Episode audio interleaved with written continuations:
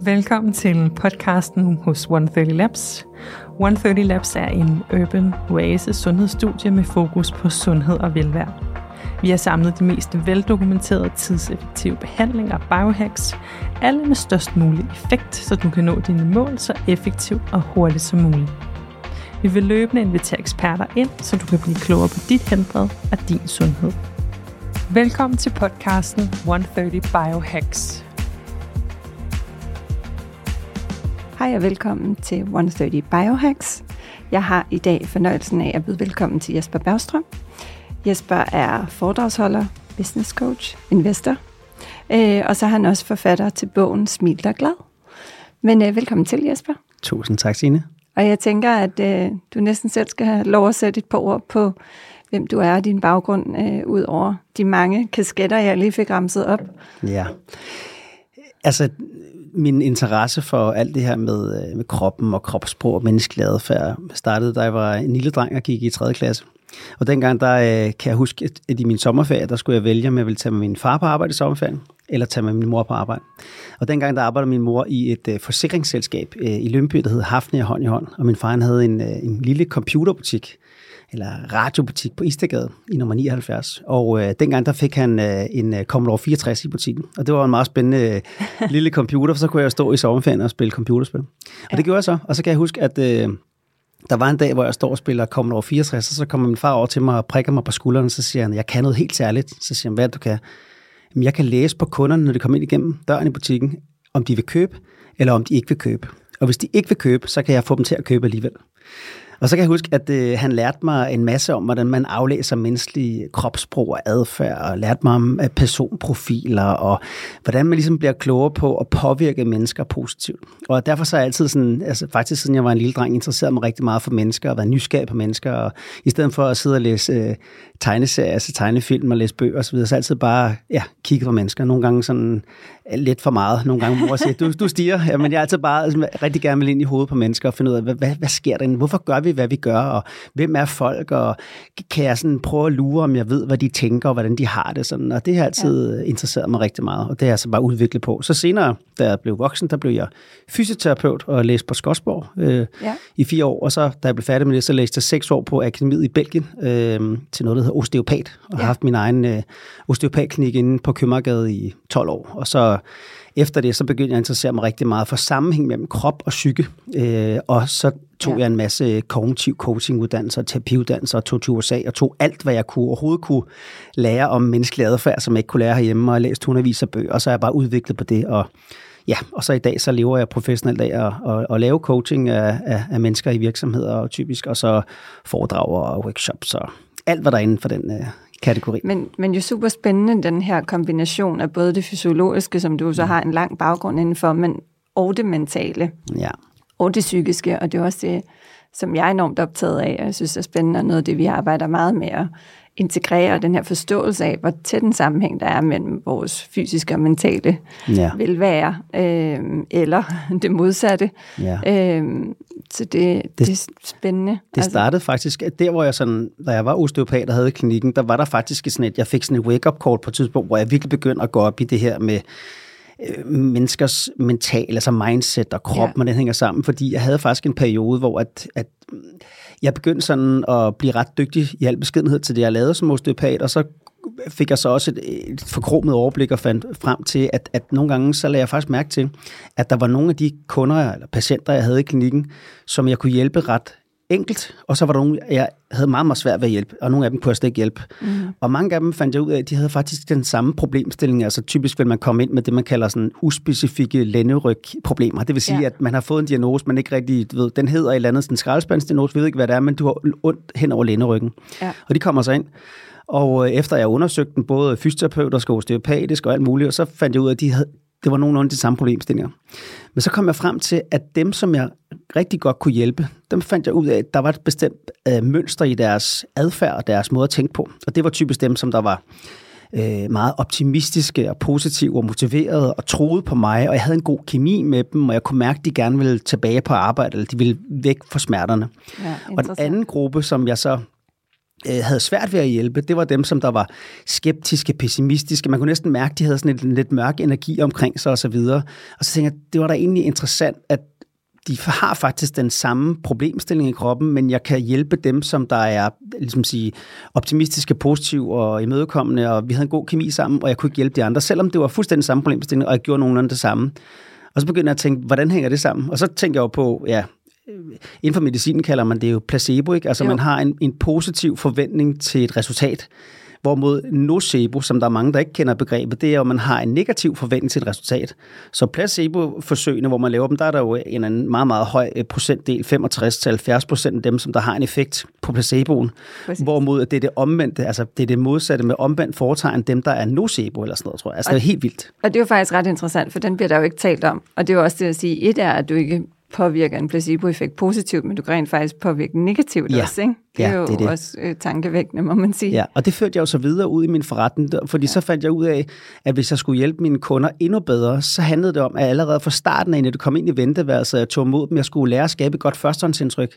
Og så begyndte jeg at bruge alle de ting, jeg havde lært, da jeg var i USA, og hvordan man påvirker folk, og, og, og læser dem, og connecter med folk, og skaber den der rette gode energi til folk. Og så tænker jeg, okay, hvor er det egentlig sindssygt, nu har jeg læst i 10 år. Først fire år som fysioterapeut, og så seks år som osteopat.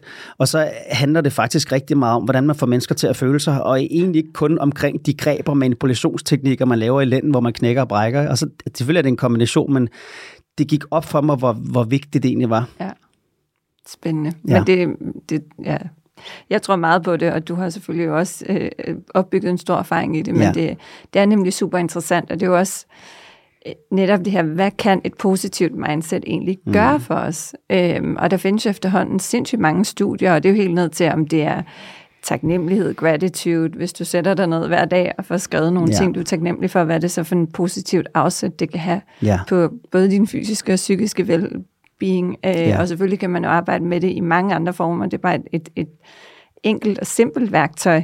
Ja. Men, øhm, men hvordan er ligesom fordi du nu taler du om kropsbog, men, men hvordan arbejder du med det her sådan lidt mere konkret? Altså jeg, jeg har jo øh, mange års erfaring for sammenhæng mellem krop og psyke, og prøvet det på min egen krop, og hjulpet tusindvis af mennesker sådan i mine foredrag og workshops og forløb osv. Og det, og det vil sige, at jeg har jo også fået mig efterhånden en stor værktøjskasse. Jeg er også meget sulten hele tiden på at læse. Jeg læser hver dag. Altså, der er ikke, ja. går ikke en dag, før jeg lytter til en lydbog, eller har noget at køre. Sådan, det, det gør jeg, fordi jeg er meget nysgerrig på, på de her ting. Og klart, så har jeg selvfølgelig øh, en, en værktøjskasse, hvor jeg tager det frem og bruger, når jeg skal, når jeg skal behandle eller, eller hjælpe de her men, mennesker. Øh, det jeg gør primært, det er, at jeg laver mange altså, foredrag, hvor jeg tager ud, og så bliver jeg for eksempel hyret ind af en virksomhed. Det kan være Novo Nordisk, der siger, vi har en afdeling, Øh, vi har fusioneret med en anden afdeling, og vi vil gerne have, at øh, folk skal blive bedre til at lære hinanden bedre kende. Der skal være en bedre energi i teamet, eller ja. sådan et arbejdsglæde, motivation, positiv psykologi for eksempel. Så kan det også være, at jeg kommer ud til nogle virksomheder, hvor de siger, at vi har nogle sælgere, der skal ud til til kunden, og hvordan kan vi sørge for, at de de skaber et godt førstehåndsindtryk fra starten af. Altså man siger jo, at, at 80% af en beslutning er truffet, og man kan lide folk eller ej inden for de første tre minutter, udelukkende baseret på øh, kropssprog og de ja. signaler, vi sender til hinanden. Så alle de ting, som jeg har lært at gøre, det er jo nogle, jeg bruger og, og hjælper mennesker med. Og nogle gange så coacher jeg folk, øh, andre gange så giver jeg bare noget viden væk, og så prøver vi det af. Så alle de ting, jeg laver, er meget sådan praktisk og sådan, hvad skal man sige, deltageraktiverende, fordi jeg tror på, at at hvis man bare står og ævler bævler øh, som foredragsholder, så kan folk ikke huske en disse af det efter tre uger. Man mm. ved faktisk, at, at man siger, at hvis folk sidder passivt ned og lytter, så husker du 8% fire uger efter. Tager du ja. notater, husker man 35%, og får folk til at engagere sig og bruge sin krop, for det ind i nervestemmen på den vej med bevægelse, så husker du 85 procent. Så jeg aktiverer altid de folk, jeg er med, fordi så ved jeg, jeg er i hvert fald ikke en af de foredragsholdere, hvor folk glemmer, hvad jeg har sagt dagen efter. Nej, det giver mening. Ja.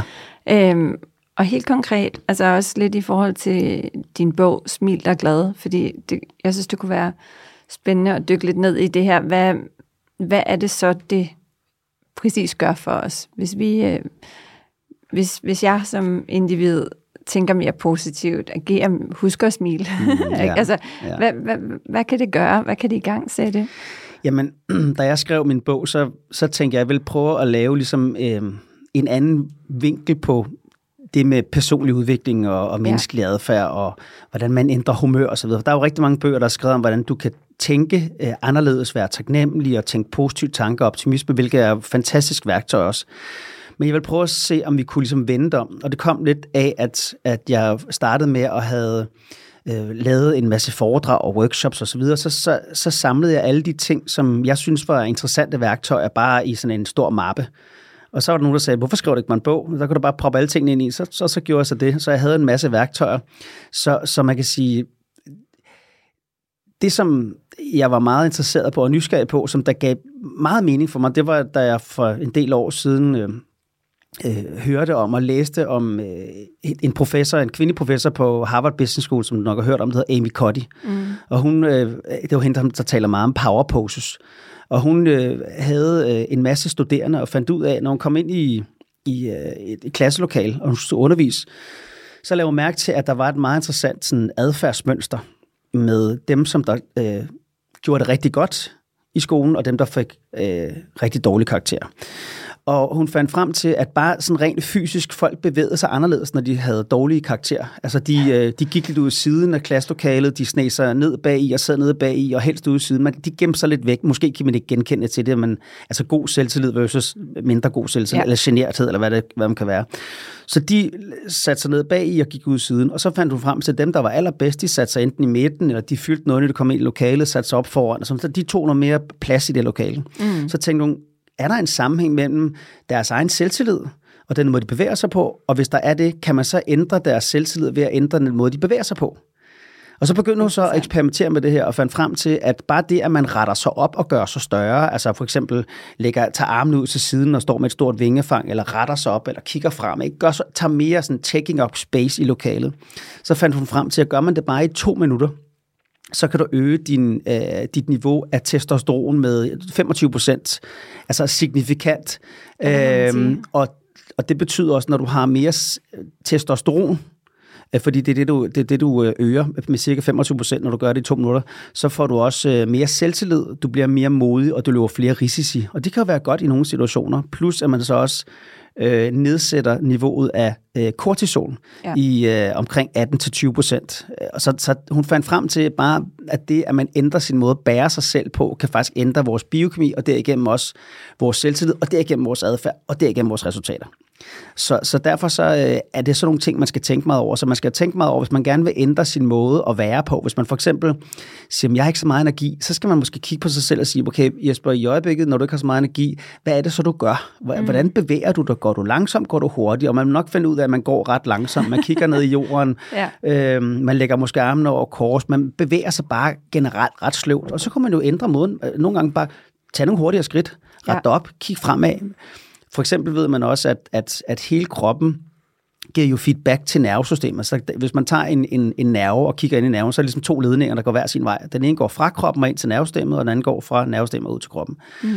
Afferens og efferens hedder det. Hvor man faktisk ved, at afferens impulser, impulser, altså det er dem, som der går fra organerne, musklerne ind til øh, rygmagen. Der er det, man cirka, det er sådan omkring 90-95 procent af alle øh, hvad skal man sige, impulserne for nervesystemet, det er afferente impulser, altså udefra ind, og kun min mindre procentdel efferens indenfra ud. Det vil sige, at man kan gøre rigtig meget ved at bruge sin krop og bevæge sig, hvis man skal påvirke sit nervesystem den ja. vej rundt.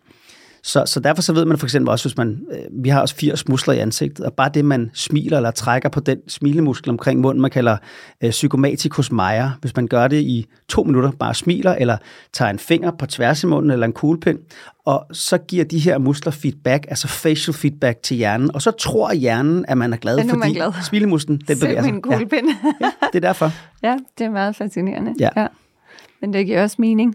Altså, ja. Og som du siger, det er jo et eller andet sted. Så er der en stor sammenhæng, men, men jeg tror, det der måske er nyt for mange, er, er måske egentlig det her med, at faktisk bare din kropsholdning kan impacte, ja. hvordan du så egentlig føler dig. Ja. Øh, og det, det, det er jo super interessant. Og det var også nyt for mig, da jeg startede ja. ud med det, fordi jeg, jeg ved jo godt, at man for eksempel inden for yoga har jo vidst det her i tusindvis af år, fordi man mm. laver alle mulige solhilsen, når man gør ting, altså bevæger sin krop, eller man kan også godt tænke sig om, når man, når, for eksempel når man løber en tur, så får man den der runners high, altså ja. at, at man, man kan påvirke sig selv ved at gøre noget med sin krop, men jeg tror bare, efter de der studier kommer frem, og, og der er lavet masser af undersøgelser på det, så begynder folk at få meget mere sådan øjnene op for, hvor meget det betyder egentlig, den måde, vi bare bevæger os på. Ja. Og man kan jo selv se det, vi ved jo alle sammen godt, at hvis man forestiller sig inde bag gardinet hen i studiet, så stod der en person, der var meget deprimeret, så vil vi jo godt kunne regne deres kropssprog ud. Vi vil jo vide, at Ja. de kiggede ned og ikke op. De falder sammen. De bevæger sig langsomt. De trækker vejret anderledes osv. Og det er universelt, det ved alle mennesker. Og Ja. det er jo fordi, at vores følelser påvirker kroppen, øh, altså vores kropsholdning, men vores kropsholdning påvirker også vores følelser. Ja. Og derfor så tror jeg på, at nogle gange, hvis man skal ændre sin følelsesmæssige og kropslige tilstand, så, så er det hurtigere at gøre det gennem at bevæge sig og gøre noget med kroppen, end at kunne tænke sig til det, fordi det kan være meget diffust for mange mennesker. Det er måske mere enkelt at sige, hver dag du vågner, sørg for at ved, smil til verden, øh, ret dig op, bevæg dig lidt hurtigere, dyrk noget motion, gør et eller andet med din krop. Øh, Det kan i hvert fald være nemmere at have Jamen, med jeg at gøre. tror, det, det giver god mening. Jeg tror også, du har ret i, at for mange er det nemmere. Også fordi, og, og bevægelse er jo mange ting, og det er jo også her, hvor vi, der er så mange muligheder. Man skal lytte til sig selv. Hvad virker for dig? Hvad virker for mig? Det er ikke nødvendigvis det samme, men bare det, man gør noget. Og selv det at gøre lidt har jo en sindssygt stor mm. effekt øh, på ikke at gøre noget. Altså, Ja.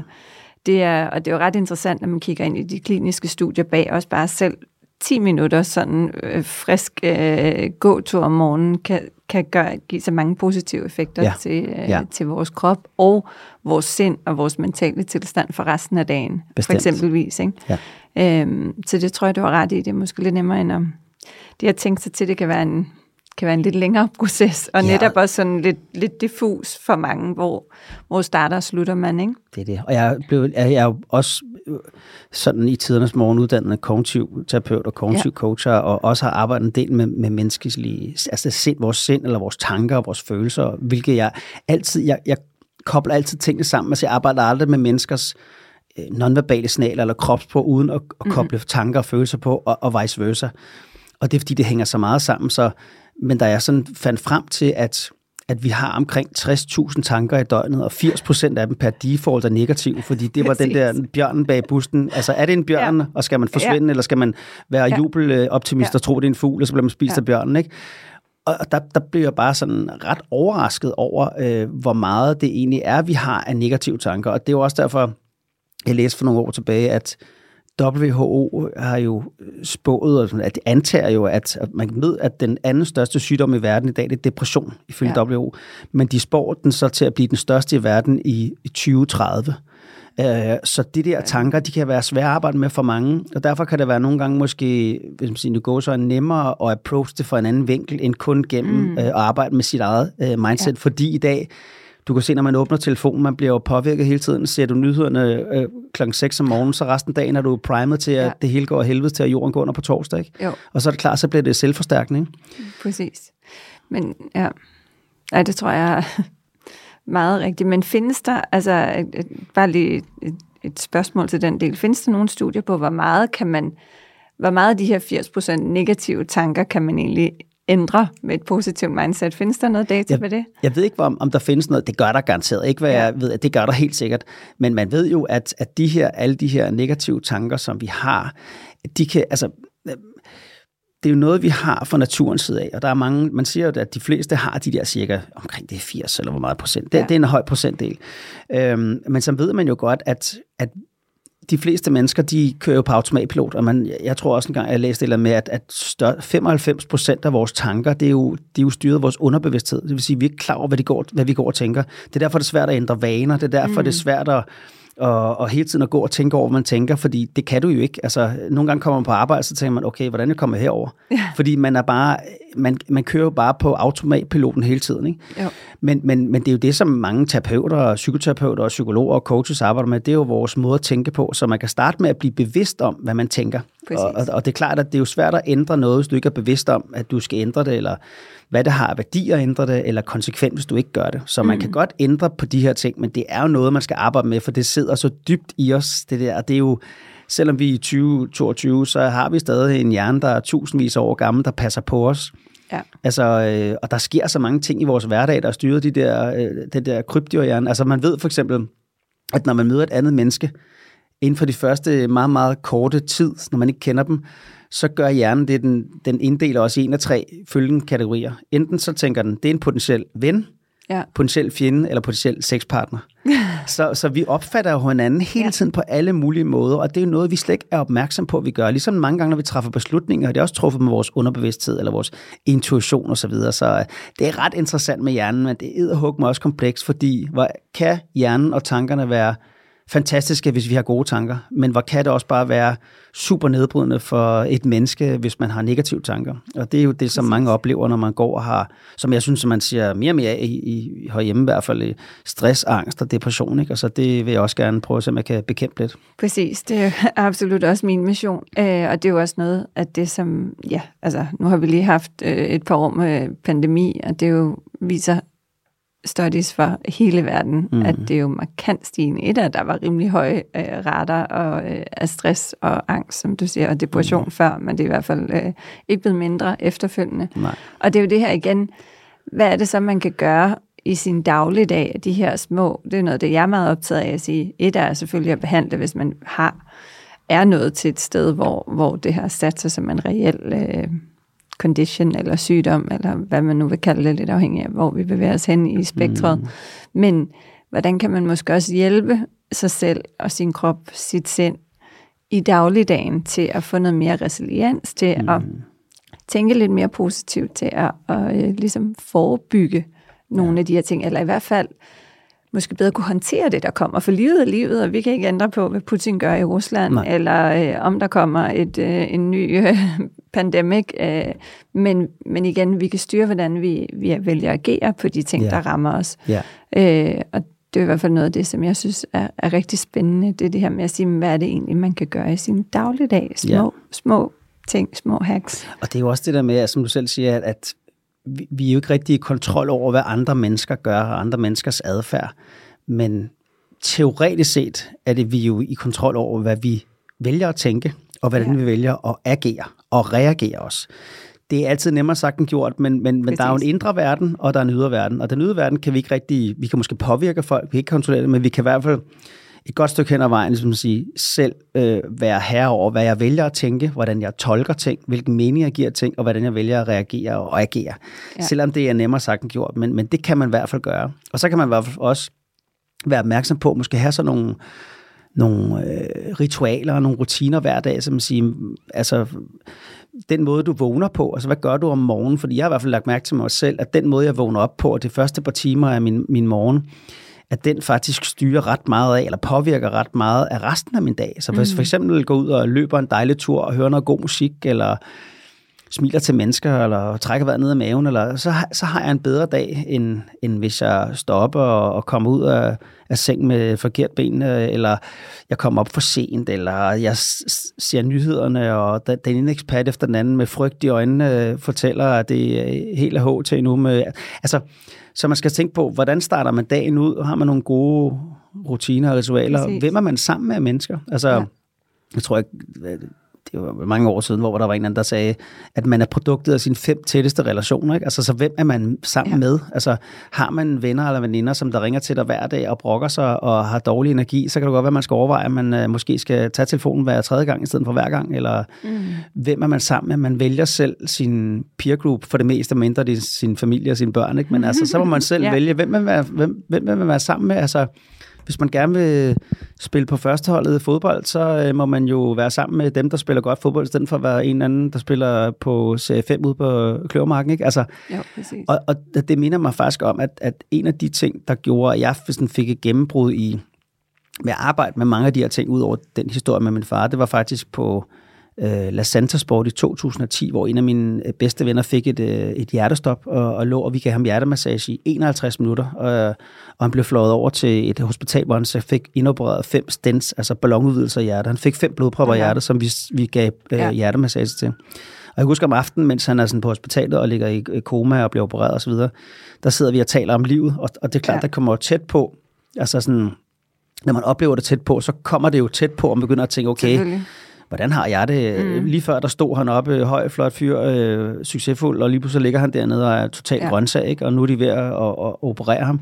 Og så begynder man jo også at tænke på sig selv, hvordan har jeg det egentlig? Og der kan jeg huske, at sådan, jeg tænkte, men jeg er fysioterapeut og osteopat, jeg har det meget godt, men jeg var ikke helt glad.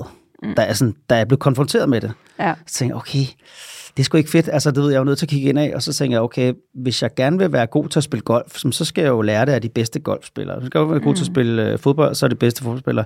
Men hvad hvis jeg gerne vil være glad? Altså ikke bare tilfreds, for det er så usekset bare at være tilfreds. Der er mange, der er bare tilfredse. ja. Jeg gider ikke bare være på en, en 6'er på en skala fra 1 til 10. Jeg vil være en 8 og en 10 og ja. hver dag, hvis jeg kan det. Ja.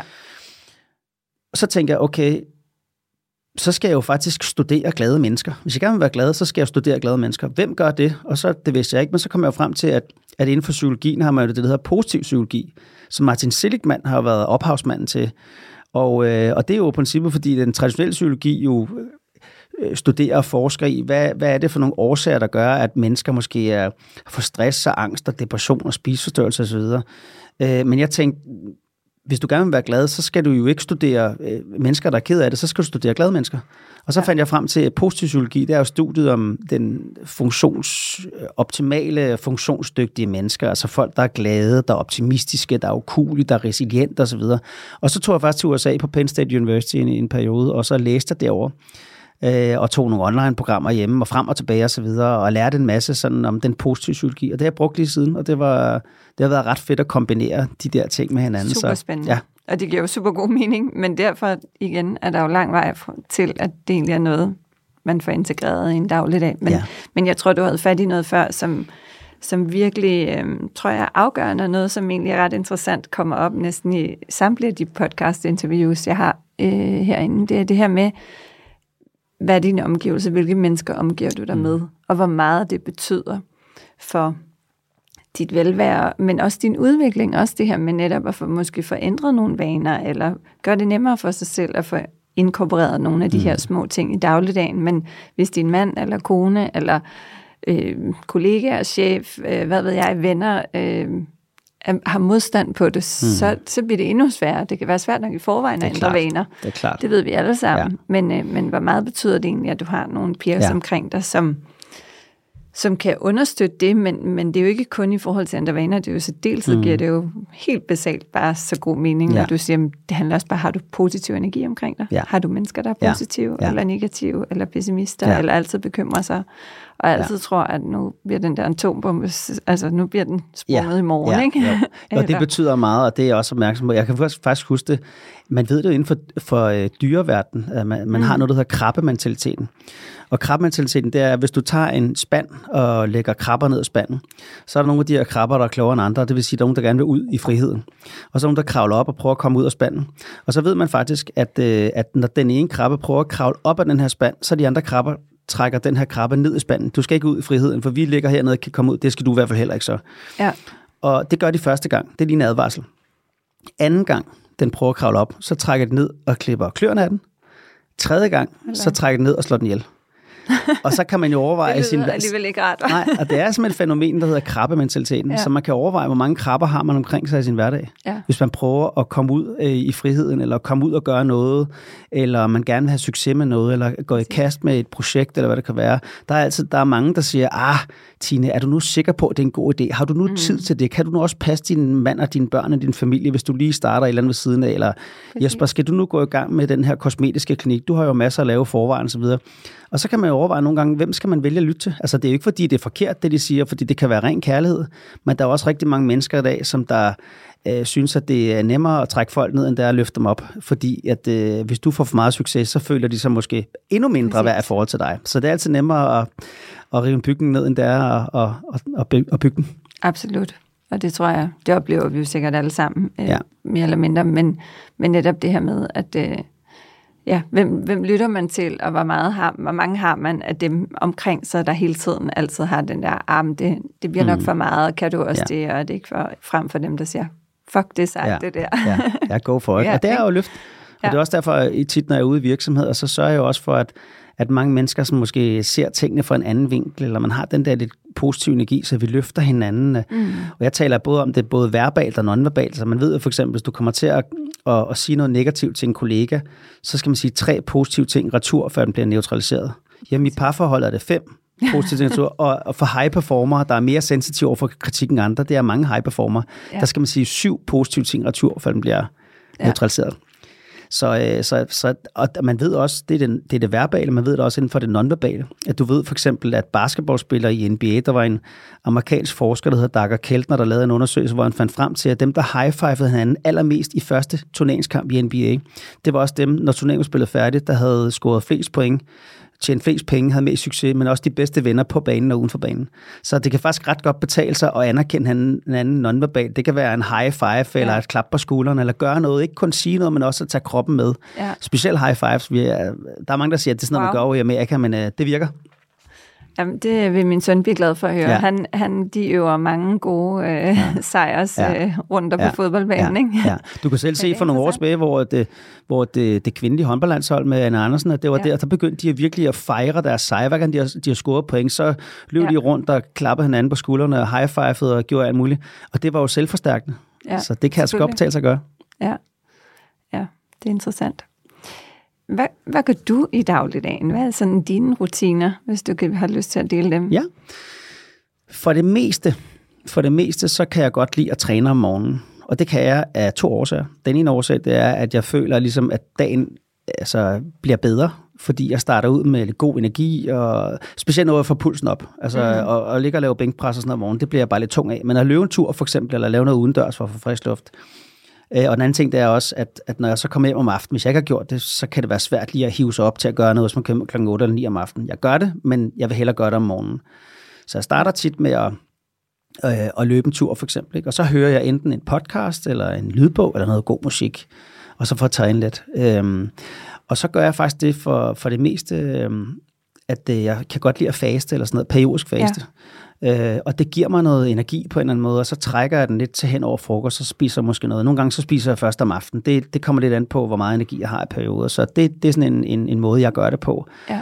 Og så har jeg en, det, jeg kalder ringelisten. Det er, jeg ringer til mine gode venner om morgenen, øh, og, og der er sådan altid tre-fire stykker, jeg ringer til hver morgen, og så ævle bævler vi lidt derudad, så vi kan fange hinanden. Og så det giver noget ekstra positiv energi, apropos det der med at, at omgive sig med mennesker, som der løfter ind. Ikke? Det er en meget fin lille hack, den der ja. ringelisten. Ja. Ja. Vi kalder det ringelisten. Ja. Fordi nogle gange, så, øh, hvis jeg ringer til min ven Andreas der om morgenen, så hvis jeg ikke lige får fat på ham, øh, så ringer han tilbage, så har jeg måske ringet videre til en af de andre. så, så, så, næste, så, så siger han altid, nå, du har ringet videre på ringelisten. Altså, der ja. har jeg måske, fordi du er for langsom at tage telefonen, så snakker vi bare bagefter. Ikke? Ja. Så griner vi lidt af det. Så jeg tror, det der med, jeg kan godt lide at snakke med nogle mennesker, som, som der giver mig noget god energi. Ja. Og så Øh, er der nogen, jeg ringer til, når jeg har problemer? Er nogen, øh, jeg ringer til, når jeg har øh, noget, jeg skal fejre? Mm. Du ved, folk er jo forskellige, og ja. nogle er rigtig gode til at løfte, og de kan overskue det, når du gør noget godt, og så er der andre, der måske har det svært ved at, at løfte når du gør noget godt. Så, men så er de gode at snakke med, når du har et problem med et eller andet teknisk, der skal løses. Ja. Eller, så der er også mange forskellige profiler jo, så hvis man ved, hvad ens venner eller netværk er forskellige profiler, så kan man bruge dem til forskellige i forskellige situationer. Det gør ja. jeg også.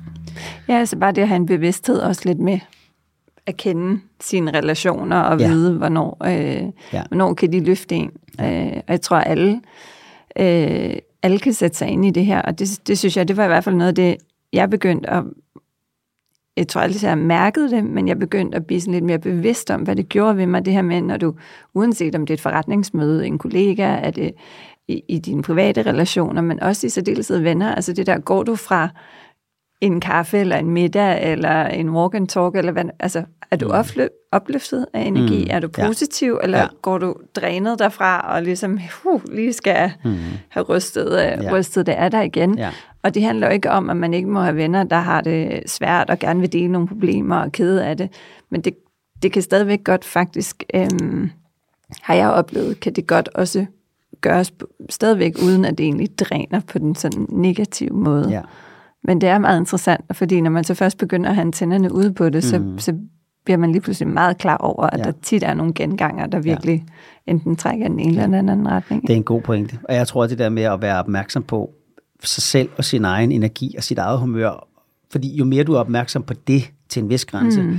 jo mere kan du også blive opmærksom på, hvem giver dig den energi, du skal bruge, og hvem er sådan en energivampyr, eller ja. der trækker dig, trækker dig ned på en eller anden måde. Det tror jeg er vigtigt, fordi så kan du også meget bedre lægge en strategi for, hvad du skal gøre i din hverdag, hvem du skal være sammen med osv. Men jeg tror, at rigtig mange mennesker i dag render rundt faktisk ikke rigtig kan mærke sig selv. Altså fordi ja. de er drukket på kaffe eller cigaretter eller øh, de sociale medier eller noget, og så glemmer man sig selv. Og nogle gange så kan det måske være godt at sige, nu tager jeg altså ud en skov alene, eller sidder ved en sø eller en skov, eller gør noget, og så slukker den telefon, og så mærker jeg lige efter, mm. hvordan har jeg det egentlig? For jeg tror, der er rigtig mange mennesker i Danmark, og i hele verden generelt, der ikke aner, hvordan de har det.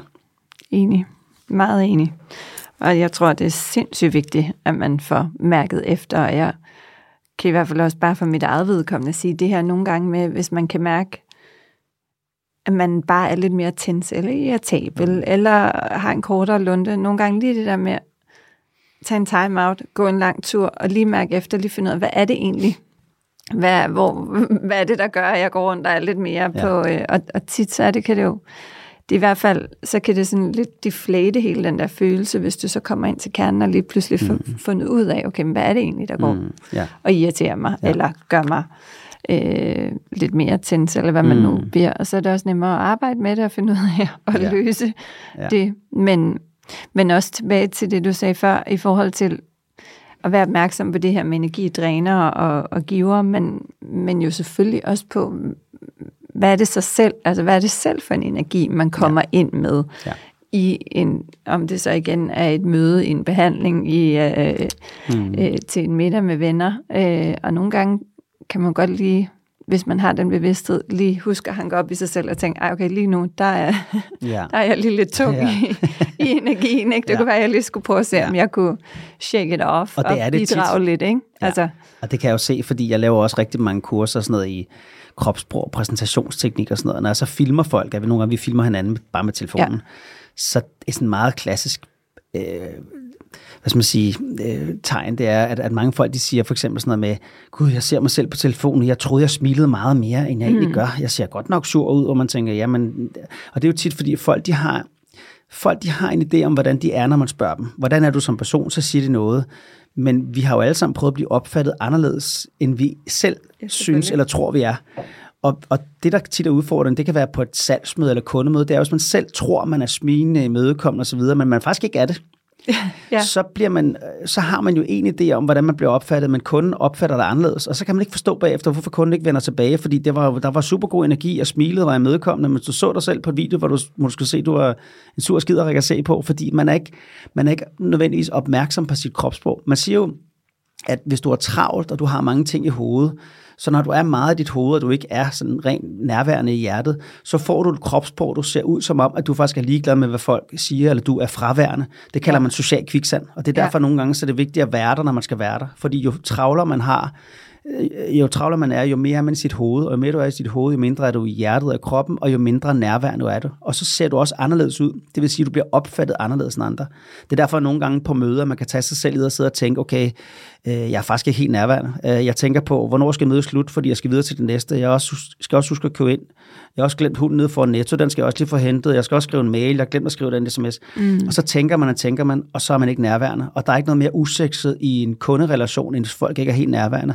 Og det, der tit sker, det er, at du får ikke ordren, hvis du ikke er der. For Nej. du connecter ikke med dem. Ja, det er så rigtigt. Og det, det kan jeg i hvert fald kun selv relatere mig til, det du siger der. Ja. Og det er sindssygt vigtigt. Men, og, og ja, det er jo vigtigt i en salgsrelation, men det er jo absolut mindst lige så vigtigt i alle ens relationer. Ja.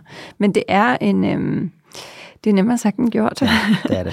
og det er, det er svært, når man har travlt, eller for whatever reason. Øh, det, det er jo ikke kun travlhed, det kan også være, at man emotionelt, hvis du går rundt og øh, er heartbroken, eller øh, bekymret for, øh, om verden går under i morgen, mm, eller hvad ja. det nu er, der ja. fylder, øh, som kan gå ind og ligesom øh, tage det der nærvær. Men, øh, men det er jo så også der, hvor nogle af de her værktøjer, synes jeg i hvert fald, kommer rigtig meget i spil med bevægelse. Hvad er det for et mindset? Lige husk at smile, lige husk, mm. øh, ja, hvad er det for en energi, jeg kommer ind ja.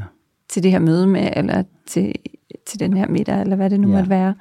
Øh, jeg bruger også øh, og øver mig stadigvæk på at gøre det mere, men meditation mm. er, er et vigtigt værktøj. Ja i min verden, men det er jo også en af de ting, jeg oplever, rigtig mange har så svært ved, fordi det er lidt det samme, det er nærværet, ikke? Det er det der med, oh, hvordan kan jeg ligesom bare være i kroppen og connecte og mærke efter med mig selv, mm. i stedet for at sidde og tænke på de der 800 ja. to-do-lister, eller hvad der nu er, der fylder. Ja, ja præcis. Ja, men det er, jeg tror i hvert fald, det, der er ingen tvivl om, at det her, det her med, at vi faktisk har evnen til selv at kontrollere rigtig meget af det. Mm. Vi kan uden at, øh, altså, bare med vores egen krop, øh, med vores eget sind, så kan vi faktisk øh, tage kontrol, eller ikke kontrol, men vi kan i hvert fald tage ansvar for mm. mange af de her ting og påvirke vores udvikling positivt, og det er måske egentlig the key takeaway mm. fra, fra den her øh, episode, ja. at øh, vi kan rigtig meget ved at huske at smile. Ja. Men er der nogen, har du øh, sådan en tre øh, ja, vigtigste tools, ting, du synes, du gerne vil dele med lytterne? Ja, altså jeg, jeg tror, at, at baseret på meget af det, som jeg laver, der tror jeg på, at, at lige meget hvordan du vender og drejer ting, så performer vi mennesker bedre, om det er på arbejde eller privat, hvis man har positive følelser. Mm. Og, øhm, og, og det kan man jo få på rigtig mange måder, så man skal tænke over, hvad gør dig glad? Og så gør noget med det. Og det, det er meget basic. Kan du lide at vinterbade, så gør det noget mere. Mm. Der er jo rigtig mange, når jeg coacher dem, så spørger dem, hvad de elsker at lave. Så siger de, at elsker at ride. Så siger jeg, hvornår du sidst reddet? Mm. det er fire år siden. Så siger jeg, ja. hvad med at komme i gang igen? Ja. Nå ja, og så gør de det, og så er de smadret glade. Så nogle gange skal vi tænke over at gøre noget mere af det, der gør os glade. Fordi når du er en god, positiv øh, tilstand, jamen så performer du også bedre i alt, hvad du laver. Du er bedre som salg, du er bedre som mor, du er bedre som kæreste, du er bedre som leder, du er bedre som sportsmand osv. Ja. Så gør noget mere af det, der gør dig glad, og så mærk efter, hvad gør mig egentlig glad? For der er mange folk, der ikke engang ved, hvad der gør dem glad. Så start med at sætte den og sige, hvad gør dig glad? Hvad kan gøre dig glad lige nu og her, der ikke koster noget, der ikke tager lang tid? Og så gør noget mere af det. Og så tror jeg det der med også at tænke meget over, hvordan bruger du din krop, fordi hvis du ikke er opmærksom på dit kropsprog og din kropsholdning, så går man måske tit og bekymrer sig, øh, man øh, rynker på bryen, man kigger ned, man lægger armen over kors, og cirkulationen ændrer sig i hjernen, og man ud, begynder at udskille mere kortison, når man falder sammen og så videre, i stedet for bare at rette op og sige, hvis jeg gerne vil have noget mere selvtillid, eller være mere glad, hvad gør jeg så, når jeg er mere glad eller mere selvtillid? Så retter jeg mig op, og jeg ja. smiler for eksempel, og kigger folk i øjnene, og så, så vær mere bevidst om din eget kropsprog, din egen adfærd. Og så tror jeg også, at det der med, som jeg lavede en video den anden dag, der hedder at du løber tør for helbred, før du løber tør for penge. Folk de bekymrer sig alt for meget om økonomi og så videre. Det er også en vigtig ting, fordi det kan jo, det kan jo give øh, færre bekymringer og så videre. Men, men, men jeg tror bare, at nogle gange så glemmer folk deres helbred øh, og har meget mere fokus på, at de skal skynde sig og lave den store forretning og tjene den der million. Men, men du løber du løber tør for helbred, før du løber tør for økonomi, ja. hvis du ikke passer godt på dig selv. Ja, det er så rigtigt. Og som en gammel lærermester altid sagde til mig, han sagde, fremtiden er forbeholdt de mennesker, der tider forberedt sig på den. Ja. Ja. Tak. Selv tak. Det var super inspirerende, øh, og tusind tak for, øh, for din tid og, øh, og en masse gode øh, overvejelser. Øh, det, det er helt sikkert. Tak fordi jeg måtte komme. Og til jer, der lyttede med, tak fordi I tog jer tid til at tjekke ind på øh, 130 Biohacks. Husk at dele og like, øh, så vi kan få vores budskab ud til endnu flere. Og øh, glæder os til gensyn næste weekend.